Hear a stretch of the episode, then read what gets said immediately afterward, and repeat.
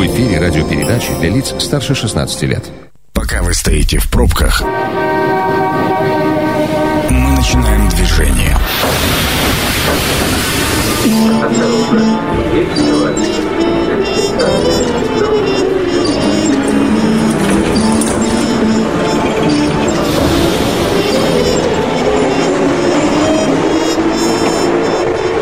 Метро. Главные темы Красноярска. Ну, поехали. Здравствуйте, дорогие друзья. Это программа «Метро». Микрофона Ян Ермешов. Ну вот и давайте теперь побеседуем. Всем еще раз доброго вечера. Пробка жучайшая на Копылова. Друзья мои, если вы туда сейчас, будьте, пожалуйста, внимательны. Мне уже довелось там побывать вот в состоянии стояния. Поэтому, пожалуйста, если есть возможность, обруливать. Ну, а мы сегодня будем говорить о строительстве, о всяком разном строительстве, и о долевом строительстве, и о том, что у нас дальше будет со строительством, и о переселении из ветхого аварийного жилья. И сегодня а, гость нашей программы а, Татьяна Василовская, первый заместитель министра строительства Красноярского края. Татьяна Александровна, здравствуйте. Здравствуйте. Здравствуйте, уважаемые радиослушатели. Конец года. Потихонечку уже итоги начинаем подводить, да? Как-то выдохнуть уже получается или пока еще нет? Или самое сложное это сейчас? Пока выдох еще не получается, но я надеюсь, дней через 10-15, наверное, выдохнем. Давайте начнем с долевого. Потому, вы знаете, я замечаю, что в последнее время, а, вы помните же, да, всегда были жуткие новости. То там кто-то разорился, там разорился, там дольщики у нее этот. Сейчас я про это практически ничего не слышу это какая-то по-другому работа пошла, и перестали как бы появляться вот такие дольщики обманутые? Конечно, схема полностью поменялась. А, наши уважаемые жители об этом, я надеюсь, знают, что сейчас долевое строительство перешло а, к проектному управлению, то есть это, считаю, к скроу, а, финансирование строительства через банки, и, соответственно, деньги граждан уходят на счета в банки, а банки финансируют строителей. То есть деньги граждан лежат на счетах, живенькие, здоровенькие до конца строительства. И гарантированно, если вдруг что-то произойдет, эти деньги будут возвращены. Ну, то есть построил дом, сдал, получить денежку. Не построил, пропал, разорился, денежка лежит себе спокойно в банке, строитель сам решает свою проблему, а деньги возвращаются людям э, совершенно спокойно, можно там, перекинуть их уже в какой-то другой объект себе попробовать. Немного не так, банк все равно же финансирует строительство угу. строителя в процессе строительства, то есть его не просто ну, я не бросают. Я имею в виду, то есть здесь уже как бы э, а граждане, граждане защищены, защищены да, полностью. защищены. А уже банк со строителем, пусть они решают свои да, коммерческие проблемы, верно. как им влезть. Абсолютно точно. Вот. А, знаете, вот все-таки а, еще остались же у нас э, обманутые дольщики, с которыми ведется работа. Да, у нас э, в реестре 95 объектов, ну там есть и нежилые, конечно, объекты, где нет дольщиков, где есть незначительное количество дольщиков, и в том числе среди этих домов есть те дома, которым, по которым решены уже проблемы, это 38 жилых домов. А, по э, ряду домов для граждан решены полностью. Это 21 жилой дом, по которым гражданам сделаны выплаты. То есть им отдали деньги, и они решили свою жилищную проблему уже там в других э, жилых домах. И 17 домов, это которые планируется достроить. Угу. А, там еще граждане ждут, да, но а, срок тоже а, установлен, это 2-3 года, не больше. Ну вот в октябре 19-го, это была инициатива губернатора Александра Уса, было подписано соглашение с Федеральным фондом защиты прав граждан, насколько я помню, вот именно тех самых участников долевого строительства. Вот эта программа, это соглашение, оно как-то себя зарекомендовало? Надо отметить, что это соглашение заключается ежегодно, потому что а, фонд наш московский, он постоянно проводит работу по рассмотрению наших заявок, соответственно, принимается решение по разным домам, и соглашение а, заключается, по которому уже перечисляются реальные деньги с краевого бюджета. А, дальше они объединяются с деньгами фонда обманутых дольщик московского, и уже, соответственно, либо производятся выплаты, либо деньги направляются на достройку. То есть такой рабочий документ, который работает с 2019 года и будет работать и в этом году, и в следующем году, и, возможно, в 2023 году тоже. Ну, то есть угу. деньги, деньги выделены выделены на 2022 год а, в бюджете Красноярского края в объеме почти миллиард рублей. Но это сильно помогает э, решать проблему обманутых дольщиков? А, я бы сказала, да, сильно. А, как я уже сказала, большая часть выплат э, люди получили, часть достраивается. Это просто сдвинуло дело с мертвой точки угу. на реальный рывок. Это уже радует. Но я так понимаю, что вот вы говорите про эскроу счета. Я правильно понимаю, что когда вот проблемы всех дольщиков, которые вот сейчас где-то недостроены дома, когда вот это все будет решено, мы с такой фразой «обманутый дольщик» больше не столкнемся? Не должны не столкнемся, скажем так.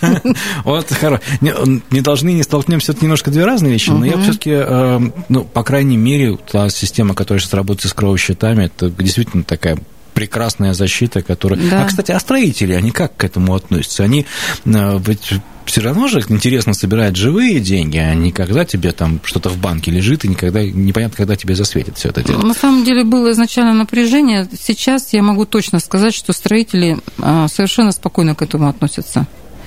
А, Пользуетесь кровосчетами? Конечно, конечно. А сильно увеличилось? Не знаете?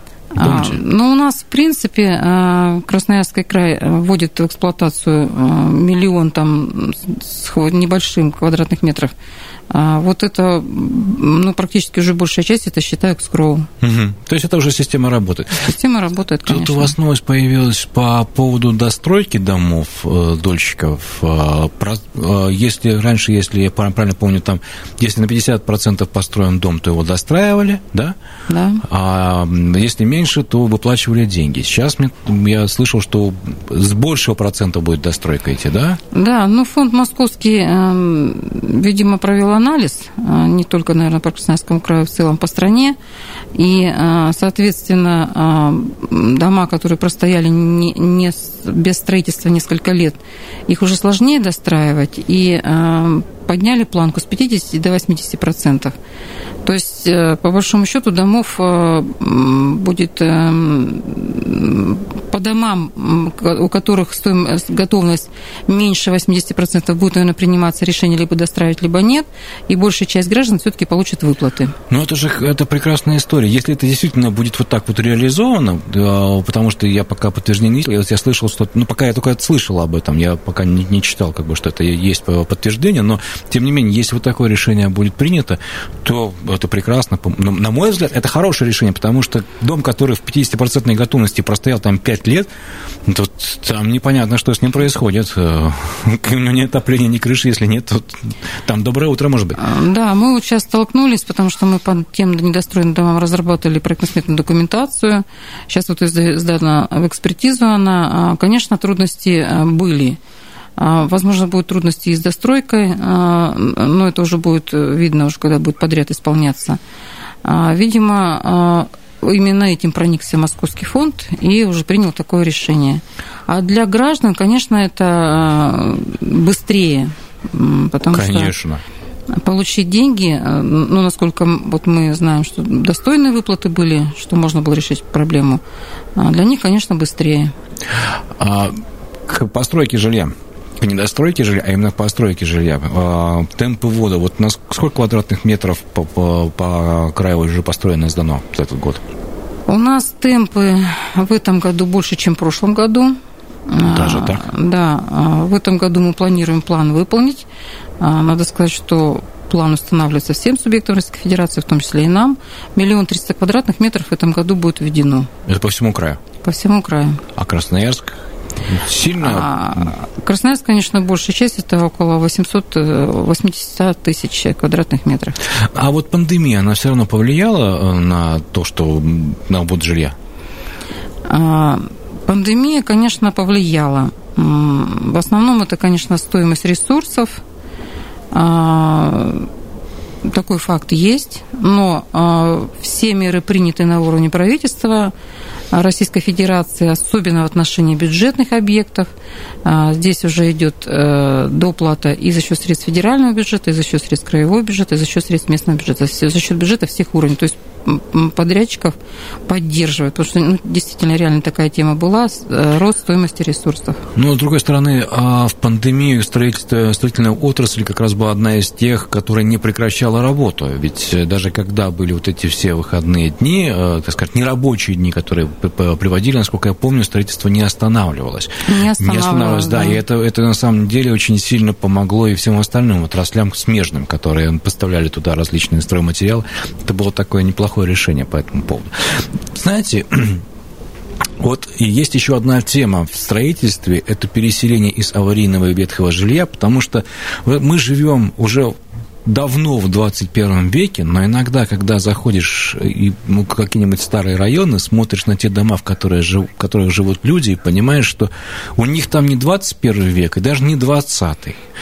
Вот это на самом деле проблема. Вот как с этим сейчас обстоят дела, с переселением из аварийного ветхого жилья? Э, эту тему, надо сказать, э, решает э, правительство и страны, и края постоянно. Постоянно реализуются программы. А вот с 2007 года мы реализуем программы уже с участием средств фонда жилищно-коммунального ЖКХ, так называемый фонд содействия реформированию жилищно-коммунального хозяйства. А, и, и сейчас реализуется такая программа, а, которая изначально рассчитывалась на 19-25 годы, а сейчас ее мы планируем завершить на год раньше. Средства выделяются из фонда ЖКХ, из краевого бюджета и из местного бюджета. Срок предельный, конечно, устанавливает, э, устанавливается федеральным законом. Мы работаем по 185 федеральному закону, кому интересно, может с ним ознакомиться. И на сегодня установлен предельный срок, это мы расселяем аварийный фонд а, признанный аварийным на 1 января 2017 года. Ну, то есть то, что все успели обследовать до 1 января 2017 года, что успели занести в списки как аварийное, вот сейчас эти люди получают э, жилье, получают... А что получают, кстати? Э, деньги, жилье новое получают? Я хочу как бы отметить, что аварийное жилье, оно, в общем-то, строго учитывается. Если у кого будет желание, можно в интернете зайти в систему, называется «Реформа ЖКХ», и увидеть э, максимальную информацию о всем жилищном фонде, и в том числе об аварийном фонде, в разрезе каждого дома – каждого муниципального образования всей страны, ну и Красноярского края тоже. А, и э, там отражен фонд, который включен в программу, и отражен фонд, который пока еще в программу не включен. У нас э, мы э, вместе с муниципальным образованием расселяем в соответствии с нашим федеральным законом, жилищным кодексом Российской Федерации, две категории граждан. Это наниматели, это граждане, которые живут в муниципальном жилье по договору соцнайма, и собственники жилых помещений, которые по каким-то основаниям там, или приватизировали, или приобрели жилье в аварийном жилье, а, в аварийном жилом доме.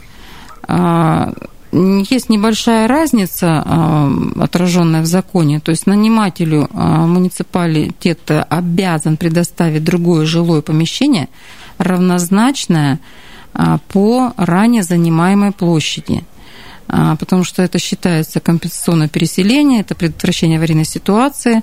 Здесь учитывается только равнозначность.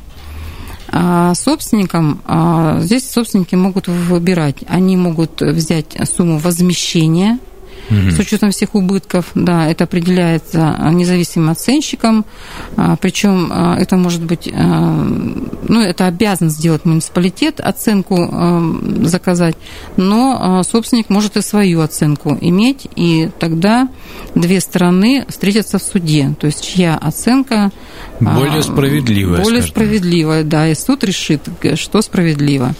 Но в то же время собственник точно так же может по соглашению с муниципалитетом, ему может быть предоставлено другое жилое помещение. Здесь тоже, в общем-то, ориентир всегда на равнозначность. А, ну, по закону на равноценность, но обычно выкупная цена все равно как бы может быть э, где-то равна, где-то не равна стоимости нового жилья. Но в основном, конечно, на равнозначность. Но люди все равно, что все-таки э, нормально, у них нормально получается по деньгам? А есть какие-то проблемы? Много приходится?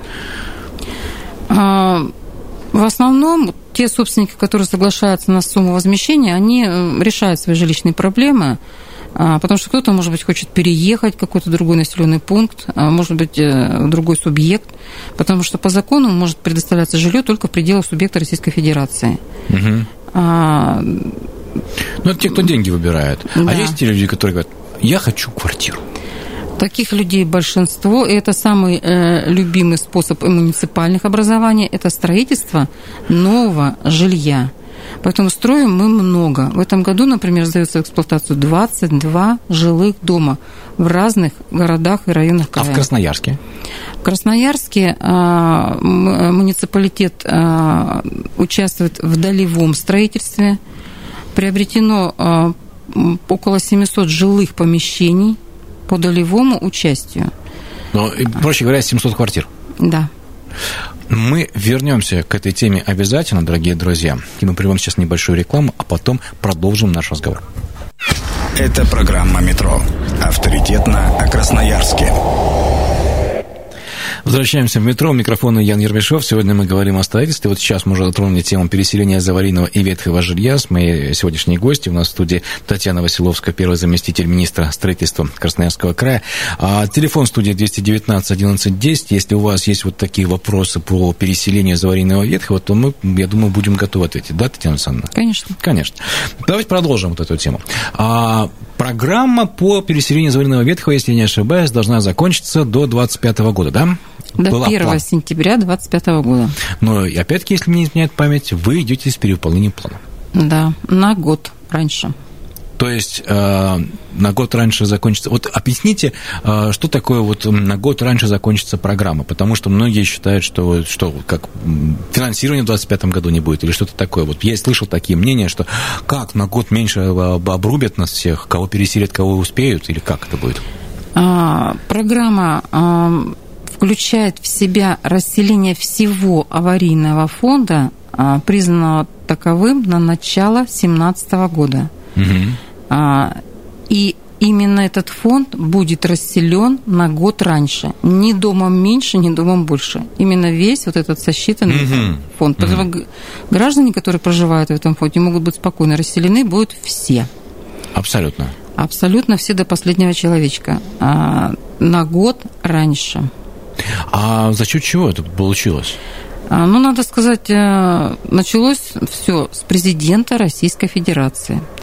А, В 2020 году, в мае, а, на очередном заседании было им озвучено, что программа переселения будет ускоряться. А, Соответственно, мы тогда субъекты уже понимали, что все сейчас будут приняты решения соответствующие. Да, действительно, в сентябре они были приняты, и а, был увеличен объем финансирования, а, так называемый финансовый маневр был, то есть деньги с более далеких лет приблизили к более близким. Мгм. Да, увеличили им лимит за счет средств фонда ЖКХ. Красноярский край увеличил лимит финансирования. А, И вот в этом бюджете, бюджете тоже 22, 23, 24 года а, 3 миллиарда а, буквально с 24, 23 передвинуто на 22. То есть Ну вот- все деньги пошли вперед. Ну вот как раз недавно принимали большую поправку, э, 8, э, 8,5, 18,5 миллиардов. Вот если не ошибаюсь, завтра же как раз депутаты будут принимать э, бюджет во втором, во втором верно, чтении. да. Вот эта поправка Мгм. 18,5 миллиардов, притом там очень много куда идет. И если не ошибаюсь, там на как раз на аварийное жилье 3,6, да? Совершенно верно. А вот наш министр финансов Бахарь Владимирович он озвучивал постоянно, что это ускорение именно в этой поправке и входит. Деньги Ага. Вперед, деньги вперед. А это не означает, что вы еще раньше закончите программу где-нибудь там в году 23-м? Мы будем пытаться это сделать. Эта цель такая, конечно, стоит, но у нас э, разброс очень большой. Практически весь край участвует в программе. И в частности, у нас есть, например, э, Таймырский муниципальный район, который планирует строить жилье. А на севере, как вы знаете, строить не так просто. Там не то, что про, не, не просто, это очень сложная вещь. Сложно, Сначала нужно да. завести стройматериалы а, в навигацию. и да, в частности, например, да. планируется строительство жилого дома в Хатанге. Но кто знает, где Хатанга, тот, наверное, может представить, что это такое. Поэтому, конечно, в большей части муниципальных образований программа будет даже закончена раньше, чем, там, нап- например, в А есть, 2024 году. а есть счастливчики, которые уже всех переселили? Конечно, есть. Э, Есть муниципальное образование, которые закончили, например, такие как Канск, Минусинск, Шарыповский район. Ну, то есть есть территории, которые Ну, все там, расселены. там, наверное, этого и было-то не совсем много. Да? Ну, с Красноярском, честно говоря, не сравнить. Правда? Конечно. У нас в Красноярске самое большое количество аварийного жилья. Ну, это понятный город большой. 219 11 10, телефон нашей студии. Если у вас есть вопросы как раз по переселению из аварийного ветхого, то мы, пожалуйста, примем ваши вопросы, и Татьяна Александровна на них с удовольствием ответит. Так, а всем ли вот довольны переселенцы? Вот э, насколько все-таки люди действительно рады тому, что они переехали в такие новые квартиры? Есть какие-то конфликтные ситуации, например? А, ну, в основном надо сказать, что а, люди все-таки довольны переселению, особенно кого переселяют э, вперед. Некоторые у нас были неточности, потому что, видите, жилищное законодательство оно не стоит на месте, оно меняется. И, в частности, в конце 2019 года была поправка в жилищный кодекс, где рассматривалась, например, возможность допустим, только выплаты тем гражданам, которые купили жилье, когда уже дом был признан аварийным, но потом совместно с прокуратурой, как бы здесь мы проговорили эту тему, и э, фонд ЖКХ тоже обсуждали мы. И учитывая, что программа была принята в 2019 году, вот тогда было принято э, решение по отношению вот именно к этой программе, нововведение не применять.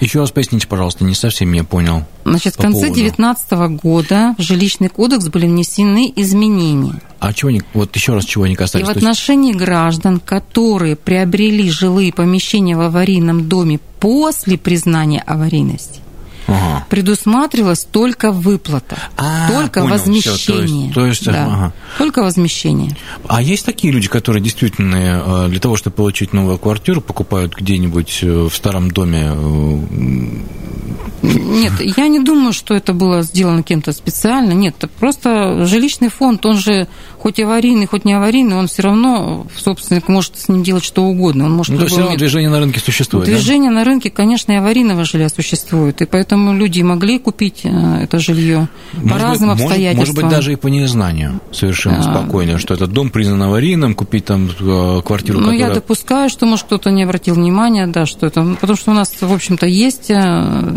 вот этот фонд деревянный, двухэтажный, в котором да, живут люди, а, и он еще не весь вошел в программу по переселению с аварийного. Поэтому я не думаю, что люди специально это делали, но вот э, это, это было действие сделано. И такое ввели в жилищный кодекс. И я думаю, что в отношении новых программ это все-таки будет применяться. Но еще раз, учитывая, что наша программа была принята в 2019 году, то есть до этой поправки, а, сейчас э, и фонд ЖКХ, и прокуратура, в общем-то, все, склони, все склонились к тому, что все по тому законодательству, которое было. То есть собственник, он имеет право и на возмещение претендовать. И на новую квартиру. И на новую квартиру, квартиру по, если, если он захочет. По желанию, да. Понятно, если, если он захочет. Ну, а все таки а, как решается спорный вопрос, вот если, например, человек недоволен жильем, которое он предоставляет взамен? А, ну, сначала решается, конечно, убеждение, потому что ну, новое жилье, оно построено, оно построено по нормативам. Это не потому, что там, например, муниципалитет хотел там построить сколько-то. Еще раз, акцент на равнозначность акцент на равнозначность. Равнозначность, еще раз поясните, пожалуйста. То есть, если у, у меня была квартира старая, там, 54 квадратных э, метра. 54 квадрата и должны предоставить. А предоставить больше могут или нет по закону? Или нельзя так? Или а, должен доплатить человек? Дело все в том, что э, вот в нашей программе э, предусмотрено к аварийной площади дополнительно из краевого бюджета необходимо отметить 30% площади. Почему? Потому что у нас есть граждане, которые занимают квартиры не соответствующим новым нормам. Ну, например, могут занимать квартиру 15 квадратов. Угу. Такую квартиру невозможно на сегодня построить. Да, их нет на рынке-то совершенно. А, да, поэтому да. уже вот э, Красноярский край как субъект изначально, зная эту ситуацию, финансирует эту сверхплощадь, так называемую, из краевого бюджета. А вот учитывается каким-то образом, ну, представьте, ну, вот люди, они живут на тех же, ну, допустим, 30 квадратах, но их живет там 6 человек. Понимаете, то есть они там, там э, пап с мамой, там два ребенка и еще бабушка с дедушкой. И все на 30 квадратах. И вот им тоже, мы по закону должны предоставить 30 квадратов, 30% плюс это еще, ну, 39 квадратов. Да, по сути. тоже никуда, верно. А куда деться? А вот опять шестерым. Мы не можем этого учитывать, потому что это идет мероприятие переселения из аварийного жилья. Ага, то есть Компенсационное здесь... переселение. Если а, дальше гражданин а, или граждане, там, семья а, сочтет нужным улучшать жилищные условия, то необходимо подать документы в муниципалитет по месту жительства именно на улучшение жилищных условий. Угу. Но это в отношении граждан малоимущих и нуждающихся в улучшении жилищных условий. Вот скажите, пожалуйста, вот э, человек получает новую квартиру, например, да, э, ну выбрал он сначала, что ему предоставляют новую квартиру по э, обмену там из аварийного ветхого, он переехал, все вроде бы нормально, и тут он решает для себя, что ну, я вот пожил здесь два месяца, а, нет, наверное, все-таки я не хочу жить в этом районе, я хочу переехать, например, куда-нибудь в другой район. А он может эту, в, как, в какой момент он может эту квартиру, скажем так, продать и поменять? То есть у него нет там, допустим, какого-то, что вот здесь ты три года должен прожить, и только после этого она поступает в какую-то твою собственность. Или она сразу становится человека? Значит, в отношении собственника жилого помещения он может ее продать на следующий день после заключения договора мены – Угу. Но это его собственность. Все, значит, понял, что да. хочу, угу. то и делаю. Единственное, там есть, помните, налоги, по налогам нюанс там, но это я ну, вот не это, сильна в этом. Да, да, да, да, но да, там да, какой-то да, да. нюанс есть. Там, есть нюанс, если ты э, продаешь квартиру в первые три года, если я правильно помню, то ты да, платишь подоходный налог. Да, а если да, ты продаешь угу. после трех лет владения, то там подоходный налог Поэтому вот здесь платишь, гражданин да. должен сам решать уже, да, будет он ждать три года или нет. Но по, по программе, как только получил договор мены, все, он уже собственник жилого помещения. А наниматель а, те граждане, которые не участвовали в приватизации, они могут также на следующий день подать заявление на приватизацию, приватизировать и тоже в любой момент распорядиться этим жильем. А как все-таки определяется, что жилье аварийное? По каким параметрам это все-таки происходит? А, значит, существует нормативная база. Ну, первое – это постановление правительства Российской Федерации номер 47-П где а, четко прописывается, какие действия должны сделать а, собственники жилых помещений, а, муниципалитет или субъект, в зависимости от собственности, либо это муниципальная, либо это частная, либо это субъектовая, либо это федеральная собственность, создается межведомственная комиссия, которая должна либо выехать на объект, либо получить техническое заключение – специализированной организации, техническое исключение на дом.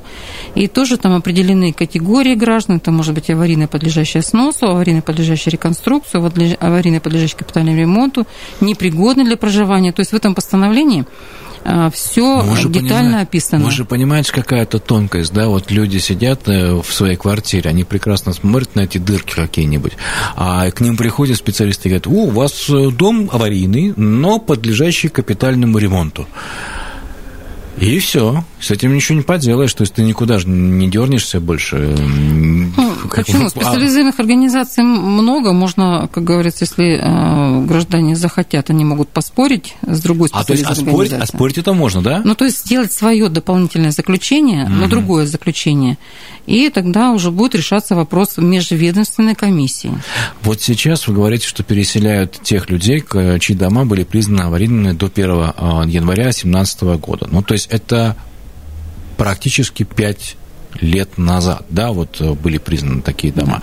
А сейчас идет какой-то там реестр, мы, готовится вот эта база домов, которая, когда одна программа закончится, чтобы начать сразу другую. Люди же все равно не перестают жить. Дома-то ветшают.